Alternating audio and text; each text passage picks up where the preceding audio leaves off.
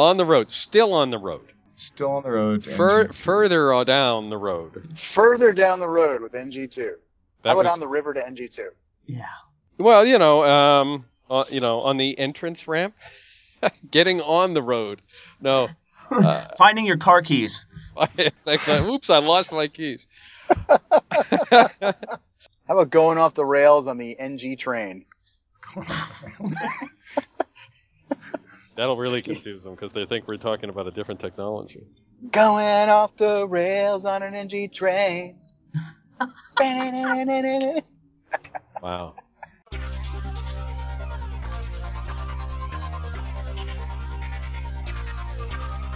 This episode is sponsored by Hired.com. Every week on Hired, they run an auction where over a thousand tech companies in San Francisco, New York, and LA bid on JavaScript developers, providing them with the salary and equity up front. The average JavaScript developer gets an average of 5 to 15 introductory offers and an average salary of over $130,000 a year. Users can either accept an offer and go right into interviewing with the company or deny them without any continuing obligations.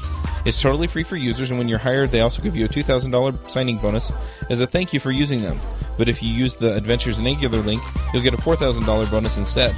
Finally, if you're not looking for a job but know someone who is, you can refer them to Hired and get a $1,337 bonus if they accept a job. Go sign up at hired.com slash adventures in Angular.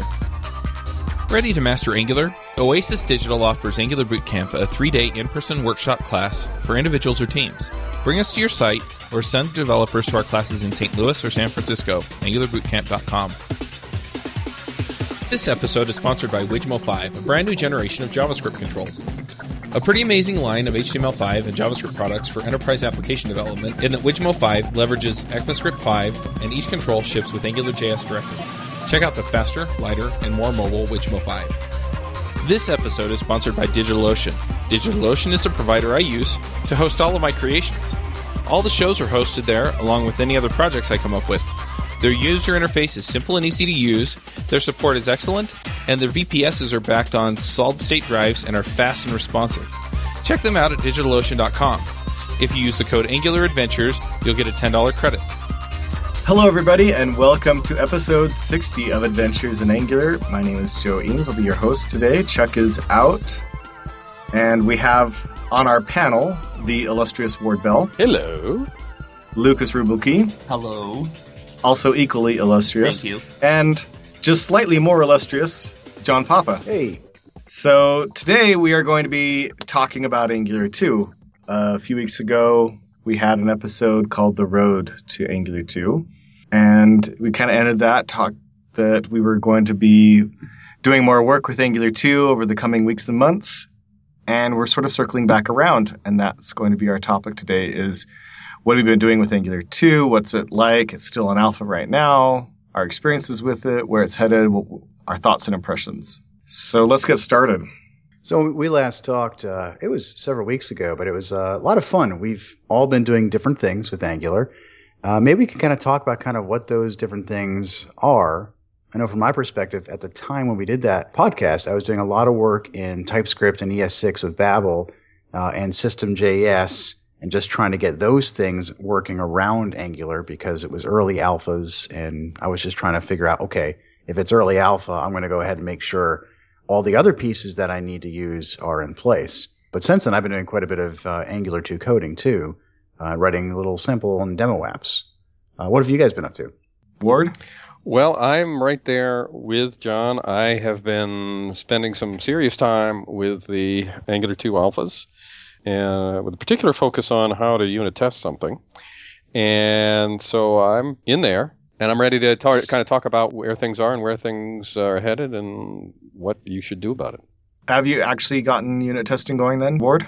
I have, as a matter of fact. It doesn't sound like many, but I have over 40 tests. Uh, uh, because what I'm trying to do is figure out how to test the range of things that you would do in a normal app. And so I've been Well- learning each of the different areas, functional feature areas of Angular 2 and learning how to test each of them. So it's not really about a test coverage of a deep app. It's about like, okay, how would I test a service? How would I test a component? How would I test this? And how would I test that? Awesome. We'll definitely have to circle back and talk more about that. Uh, how about you, Lukas? So I have been admittedly a bit scared of kind of the transient state of the alpha release. And so I've been uh, focusing on ES6 and wrapping my mind around that, as well as using, you know, Gulp, using Webpack, and writing my 1.x apps in kind of a ES6 style, which then I believe will translate over well to Angular 2, as well as kind of being a community person, I am working actually with Jeff Cross and uh, Patrick Stapleton and Dan Wahlin. They're coming out and we're doing an Angular 2 hackathon in Phoenix. And so, as well as trying to get good resources out, you know, via hackathons and, and feedback. So that is kind of where my really focus is, is like, how do I get good content out to the masses as well as good feedback to the Angular team? Gotcha. I've been doing a bit of speaking about Angular 2. Spoke at that conference. I did a webinar for Pluralsight and building demos, kind of oriented around that. As a Pluralsight author, I'm always interested in new topics to author on. So that's been my experience with working with Angular 2. Is uh, mostly just in the demo and speaking about phase, talking about it. I did give a really fun talk about Angular 1 and Angular 2 directives a couple months ago at a conference, which I really enjoyed giving. Uh, that was at Angular U, Ward Bell's conference. Hey, it was Peter Kellner's, but I was there. Helping from the wings, right? Yeah, that's it. That's kind of what I do. So that was interesting at uh, Angular U. I remember Dan and I did a session on kind of getting ready for it and kind of things you can start doing. And at the time, I mean, gosh, this was four months ago now. Uh, we were building an app with Angular 2 with ES6 and TypeScript.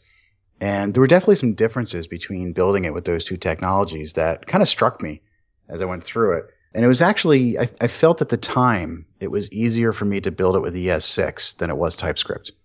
And for me, I don't know about you guys, but that has completely flipped for me. I've, I've been writing apps with TypeScript with Angular 2 for weeks now, and it feels much more comfortable in TypeScript than it does in ES6 for me. Uh, and maybe it's because I know them both equally well, but but maybe it's because the tooling is what I'm kind of thinking. Is the tooling's helping me catch stupid little things that I'm doing since it has more information.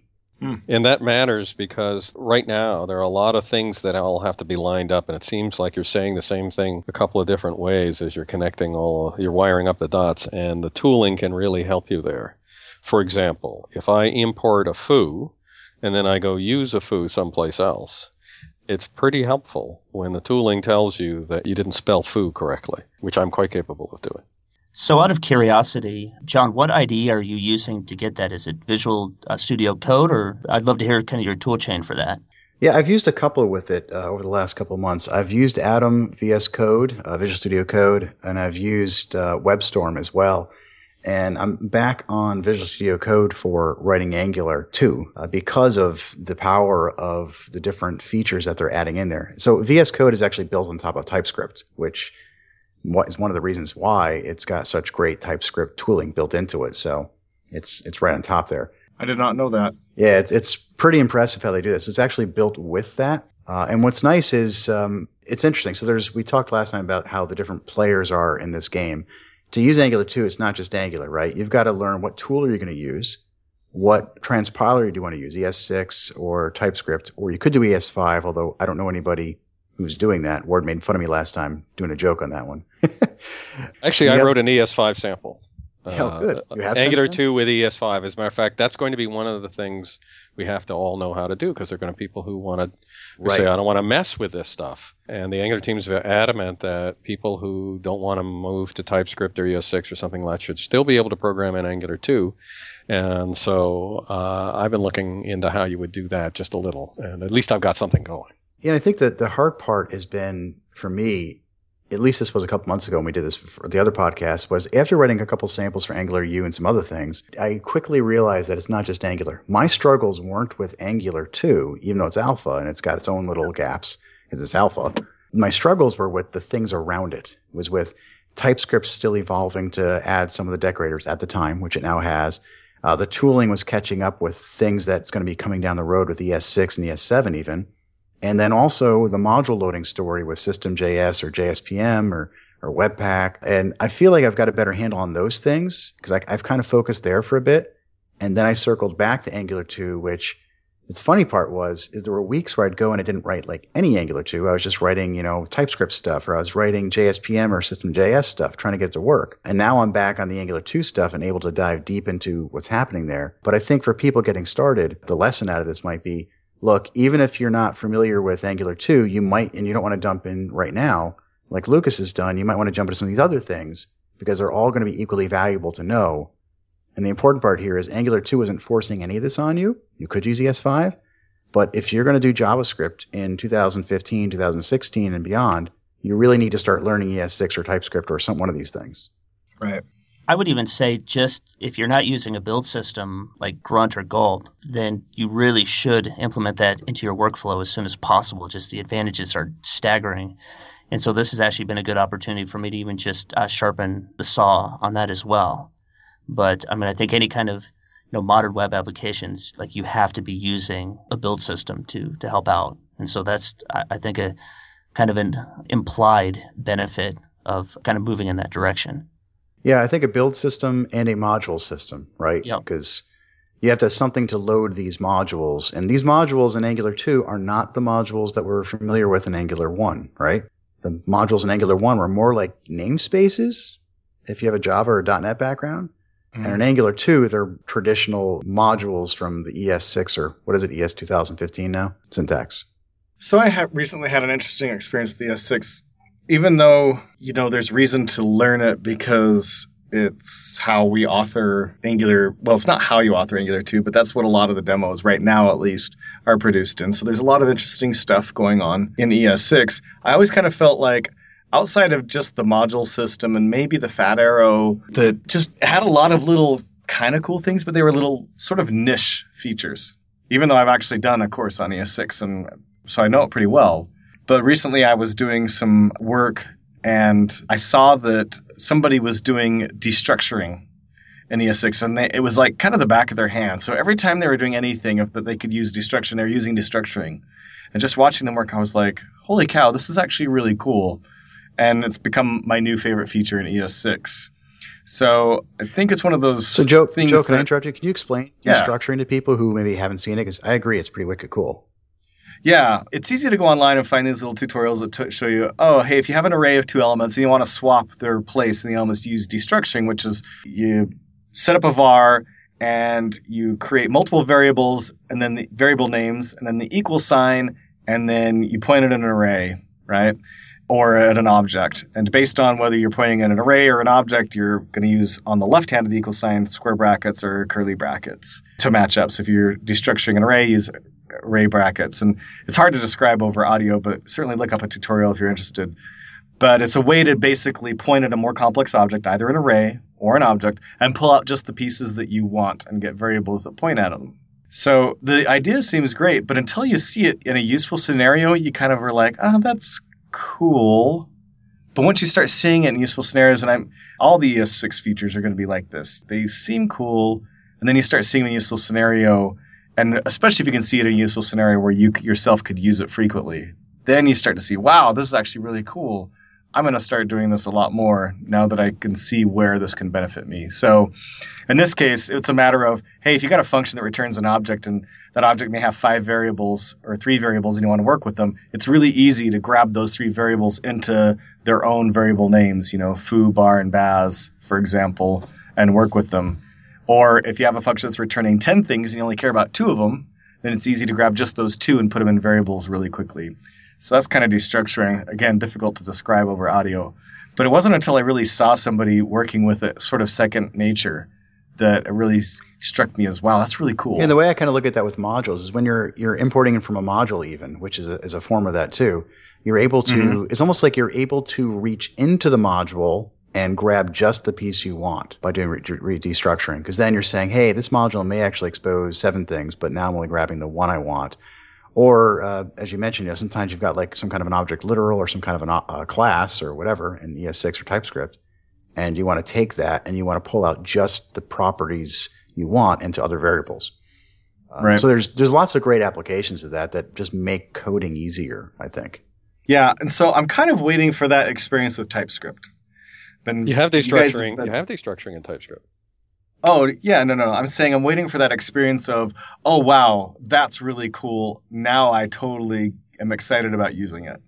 Right? Mhm. I'm waiting for that experience working with TypeScript. You know, watch tutorials of TypeScript. I see code in TypeScript, and I'm still waiting for that, oh, that's cool. Yeah, moment. Yeah, so the where I mean I- don't know whether it's cool because it's the thing that every other language has had. But the fact that you get in, in some kind of IntelliSense, the fact that you get some kind of typing support, the fact that you can do refactoring comfortably and say, "Oops, I want to rename foo to fuzz," or more challenging, you've got a variable called data and you want to do that and you don't want to do a global replace of the word data. You want to just change the variable whose name is data. And only with a TypeScript plus tooling do you get that. So Yeah, Right. and autocomplete and filling things in. and- autocomplete and like all that's catching of the silly stuff that can really um, bog you down. That's the like, uh, okay, I'm glad to have that now. But the, The good other- news is here too. You could ahead. use, and to be very clear, I mean, I'm a TypeScript guy too, but I've done a lot of ES6 with Angular, probably more than TypeScript at this point, oddly.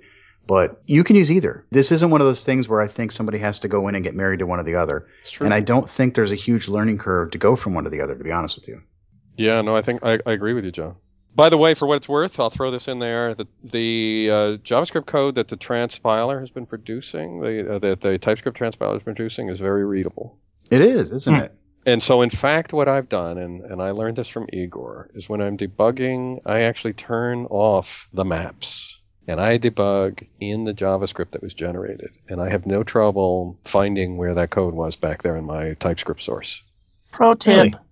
Write that down. it's a pro tip. Well, let's be fair too. I think in some cases that works if you keep your code tight still, right? Like if you did, let's say you broke all the rules, and I say these are these are mythical rules, but if you built an application where you've got 10 views, 10 components, uh, and you're putting them all into one file, for example, it may be very difficult to debug that transpiled output, whether you use source maps or not, right? So if you follow good standards and you keep all your things tight and only make them follow the single responsibility, I think it's really easy and reasonable to debug either the TypeScript or the uh, ES5 transpiled code.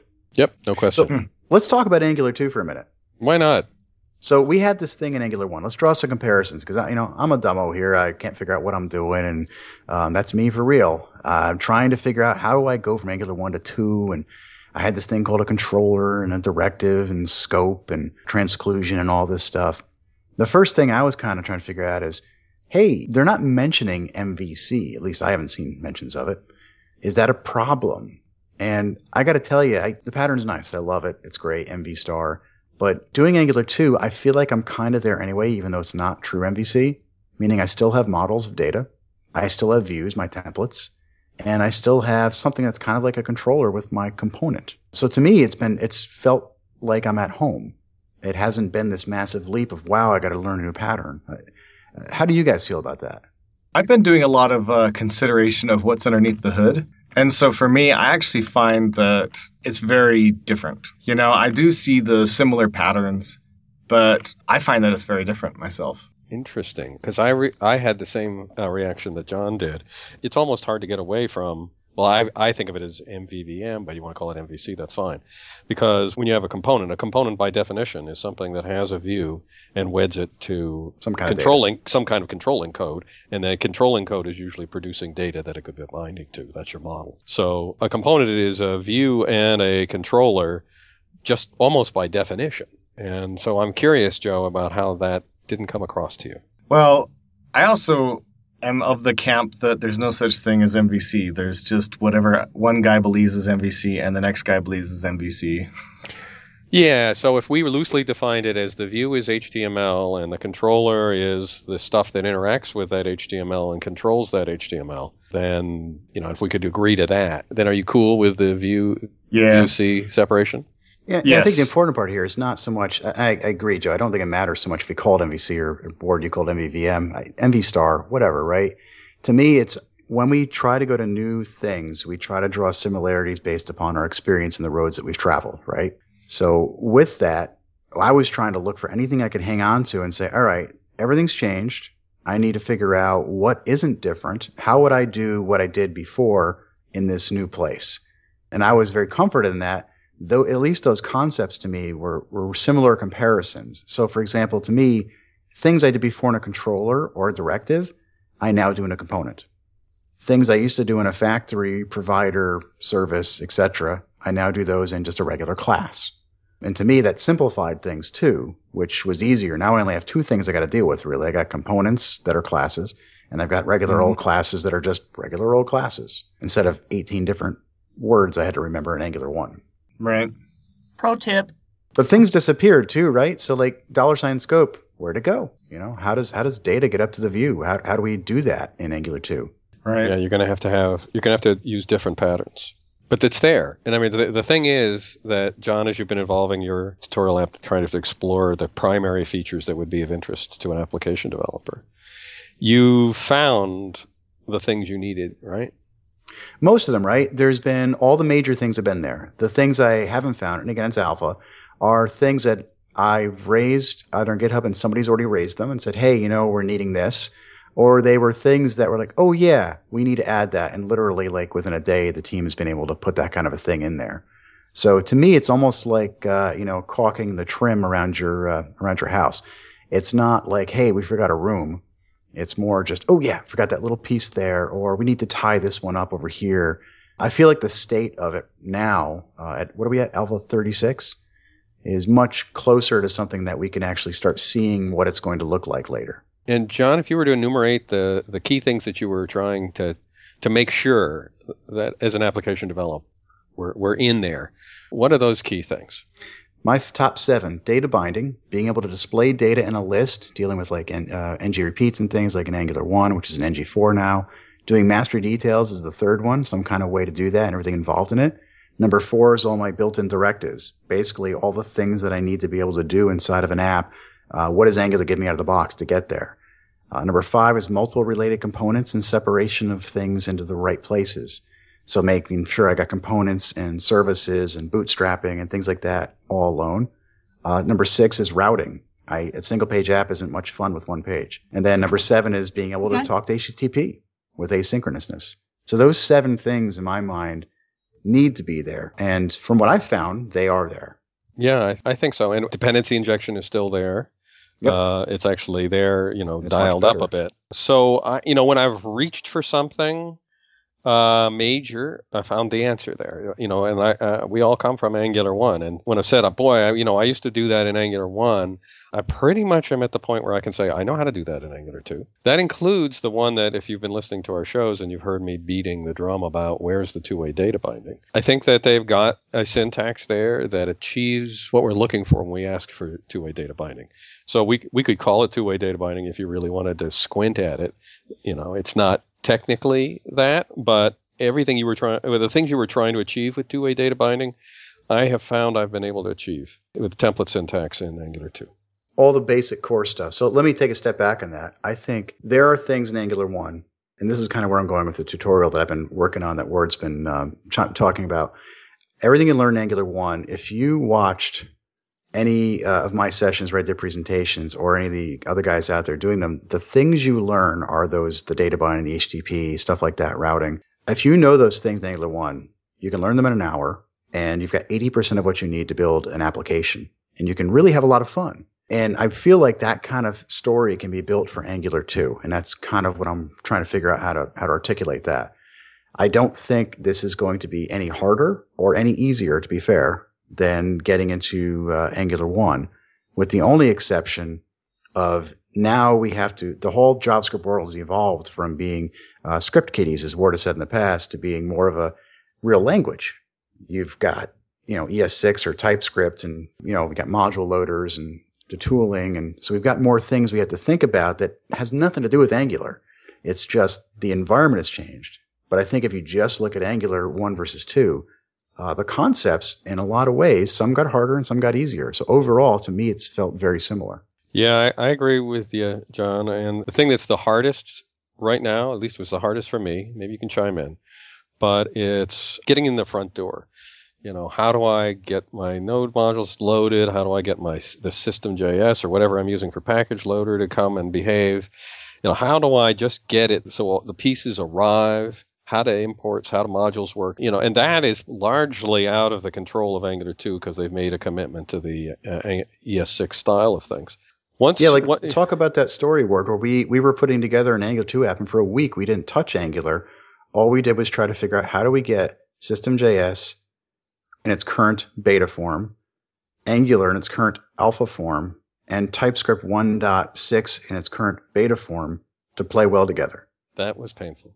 And it was it was hard because you had to know the right. And every time I looked around, somebody had a working example using three alphas ago of one, or I've pinned to this beta of System.js, and and I Right. said well, no. we I went wanna from we went from version 0.16 of System.js to 0.18, and that just shot us. That just was pain. Yes. Well, and if you spent a week trying to get that to work, you probably went through a version or two of alpha. We did. Little things happen. So, for example, and again, this is alpha, right? Little things happen. It was contributing factor. System.js changed the way that they handled the configuration to load the modules. So I had to adjust my system config quite a bit. TypeScript had some things that made it difficult to import things at the time because they're now the way the import specs working. I guess you can put pathing in a different style. So they had to adjust to that. And then on top of that, Angular had something with the old system JS built into the way it did module loading baked into Angular's um, dev release. So I had to get all three of those people through GitHub to figure out where do I go in this direction. Because me being me, I'm not willing to pin to an older version. I want the latest. Give me the latest release you've got, and I want to make it work. So before the audience goes running for the hills, we should take a step back and say, look, the story we're telling you here is what it's like to be at the bleeding edge. The Yes. fact of the matter is that although we may have suffered to get there, once you learn the right incantations, once you learn how to, you know, issue the magic spells, it just it works, right? And they're gonna shave off the rough edges. So by the time you, dear audience, are facing this, the way forward should be pretty clear, and you won't even know that all of this pain happened. So, really, what, when we're telling you about our struggles here, we're telling you about what it's like at a point in time as you're trying to approach this thing that's called Angular 2 Alpha. And there's, it, it, we're saying that right now there's pain, but we can see a future, not a distant future, but a future not too far off, in which you just follow the cookbook and you're there. Yeah, I agree, and I think I've gotten at least my personal steps. I've written my own little readmes on how do you get started with this stuff now to get the, I call it the ecosystem. How do you get past the ecosystem so you get to actually working with the code? And I've gotten it down to just a couple of steps now. I mean, it looks easy now. Not knowing it at the time with all the moving parts, that was the hard thing. But now it's easy once I know the right way to go, and I think it's going to get even easier there. This is what it's like to be on the bleeding edge, and, and none of us, at least I'll speak for myself, I'm not building production apps with Angular 2. I'm trying it out. I'm taking it for a test drive to see what it feels like. So one of the things that occurred to me a little bit ago when we were talking about ES6 and TypeScript was ES5. What have you guys done with Angular 2 and ES5? And what are your thoughts and comparisons between that and ES6 slash TypeScript? I have I'm- done very little with ES5 and Angular 2, and that's been intentional. here. Intentional. I have done very little, but I've done some, perhaps more than others. So I'll tell you what. Again, I got I haven't gotten much beyond the Hello World example in straight ES5, but let me sort of say this: that they have introduced a DSL. Now I'm trying to remember what DSL stands for. Domain specific Thank language. you. You know how you throw these terms around, you don't even remember what they stood for. Basically, uh, you dot your way to bliss. Okay, um, so you're going to have a class, the equivalent of a class. So they've written a, a way in which you can author the code, so that it you progress by specifying what the components features are, the sort of the equivalent of what you would do in annotations, then specifying what the view will be about in the same way that you would do an annotation in, in ES6 or TypeScript. And then finally, you do the body of what would be your class in ES6. So it it kind of it is clearly ES5 JavaScript, plain old JavaScript, but it's structured so that you can communicate all those things in approximately the same way that you would if you were writing in ES6. And I think that's going to I think that's going to read well. You know, when I read my sample of something that's describing a component this way, it reads well. So I think that they're going to have some bridge sauce in there that's going to make writing it in straight up ES5 okay. Yeah, and they have a blog post out right now where they're talking about how Angular 1 and 2 can actually coexist together. And so the ES, they're doing a lot of things, right? And how you can use ES5 with the Angular 2, how you can live with Angular 1 and Angular 2 in the same app, even. And I encourage everybody to go read that blog post the Angular team put out about that. Yeah, so so that's if you want to mix Angular 1 and Angular 2. But I was saying, suppose you wanted, I thought you were asking if I wanted to write Angular 2 in ES5 rather than ES6. Can you do it? And the answer is yes, you can. And it's not, you know, in my very limited experience, it actually looks like ES5 that you would feel comfortable writing. So let's talk about some of the stuff that we're actually typing. So it's hard to like talk about code over the air, right? But imagine yourselves, close your eyes, unless you're in a car. Close your eyes and think about, you know, developing a component right now a component being, let's say, a list of customers. And you want to have some HTML. You're going to want to have some CSS on there for that component. It's probably going to become some kind of a tag, an element in HTML, maybe called my customers. And then you're going to need some logic to go with that, some JavaScript. So all of that can be done with components. And the way that they're kind of creating these now in Angular 2, I've noticed is I create a class called my customer component and I add the properties and things that I want to that. And uh, the way I inject things into there is I actually use the constructor for the class to say, hey, inject my data service or inject the router or whatever the heck I want to inject. And then we use these, um, I always get confused, attributes or annotations. I get confusing too. Decorators. Decorators. Uh-huh. Decorators. It's decorator decorators, but we, uh, you know, that's good. It's Some a of the thing with an at sign. Yeah, thing with an at sign. The language here has to be refined. All right. Yes. But, but the most common way of referring to these things is is annotations. So these annotations are important because what they're doing, at least for my stuff, is on top of this class for customers, it's got an at component, which defines something like, hey, what is the HTML tag I'm going to be using for this thing? What's the selector? My customer. And then it's got an at view and it describes where is the HTML located for this, or is it in line, uh, using things like string interpolation with ES6. Um, what directives am I going to be using on this, and where are my styles?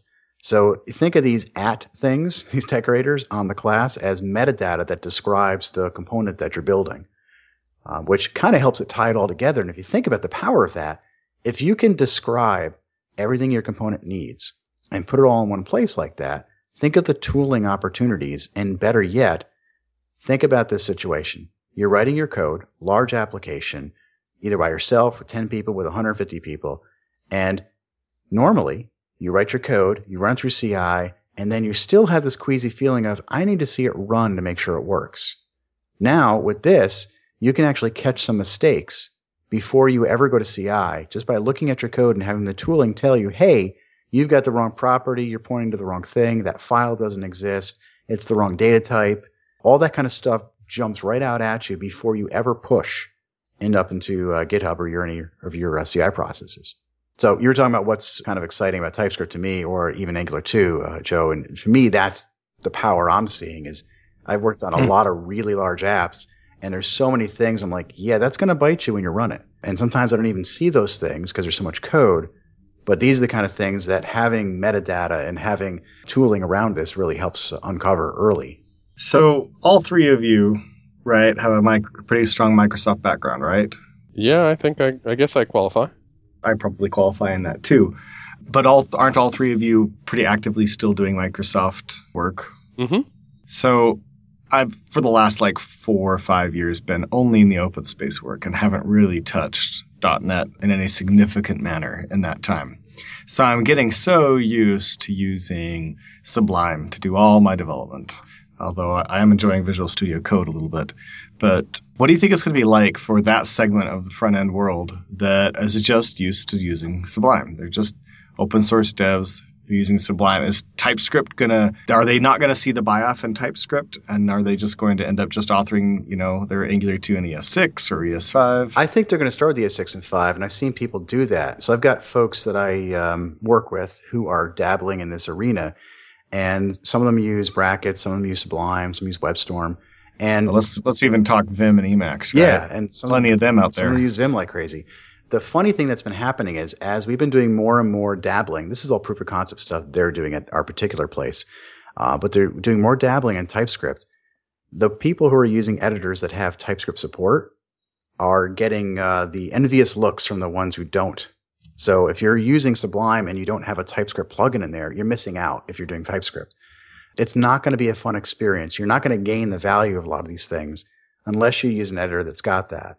And I'm willing to bet that all the major editors are going to have full on TypeScript support soon, and most of the major ones do already. Yeah, So- like like uh, um, Sublime has a uh, Yep. you, you can wire it in, and WebStorm has very strong TypeScript Oh, yeah. support.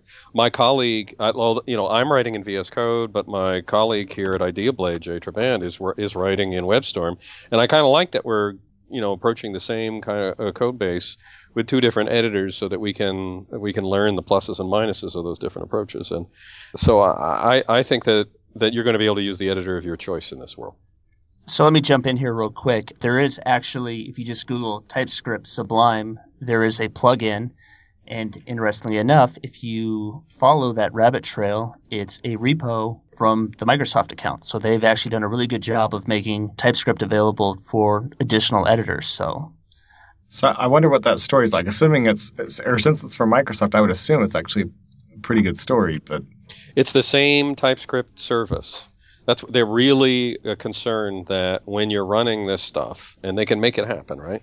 Because it's all JavaScript.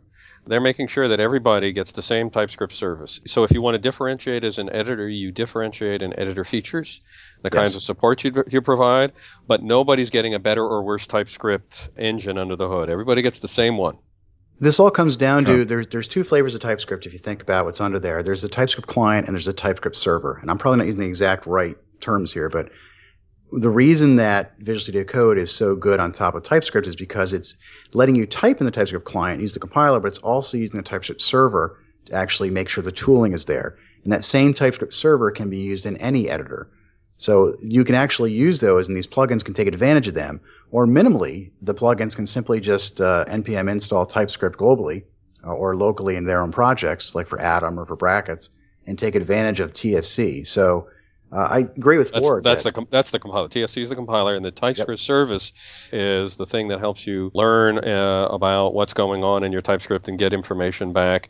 And so if you're and it's an open API, so if your editor is very good at interacting with other language services, then it should be able to take advantage of the same kinds of uh, hooks that Visual Studio Code is leveraging when it talks to the TypeScript service. And that's part of the design goal. They're dead set on making sure that every tool that's out there that can take advantage of a service has access to it. So I think that, that the story has the potential to be really a good one for whatever you choose. Hmm.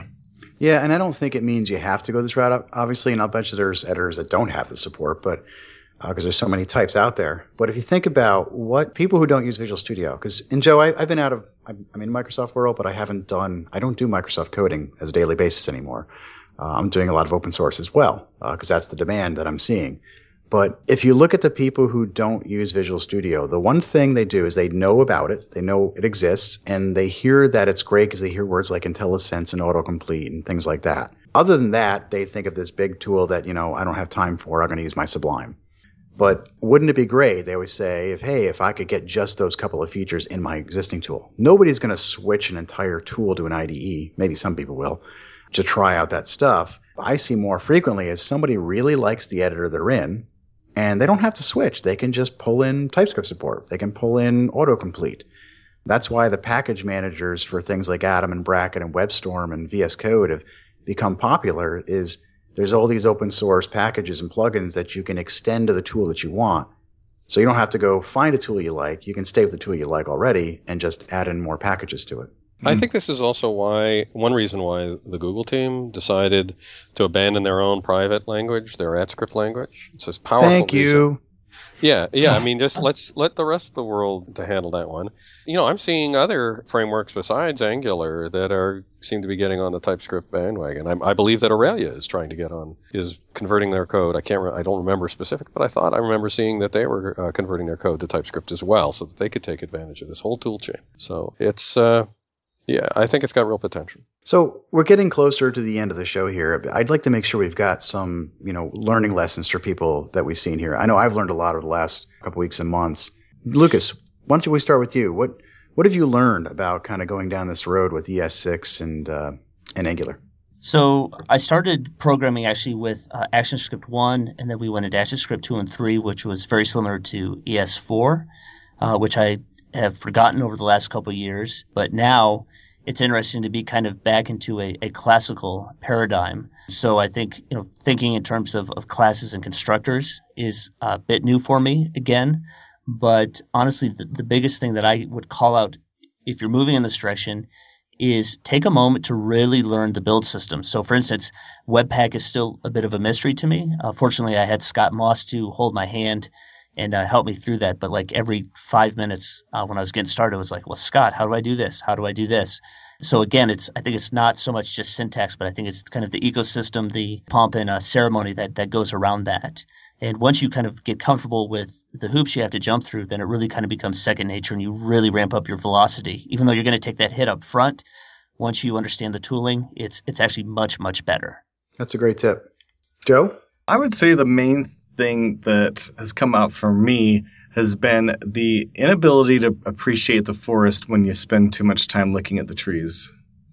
I feel like I've just been so deep trying to look at little tiny pieces of Angular 2 that I haven't really stepped back so that I can get a better grasp of Angular 2 as a whole and appreciate it.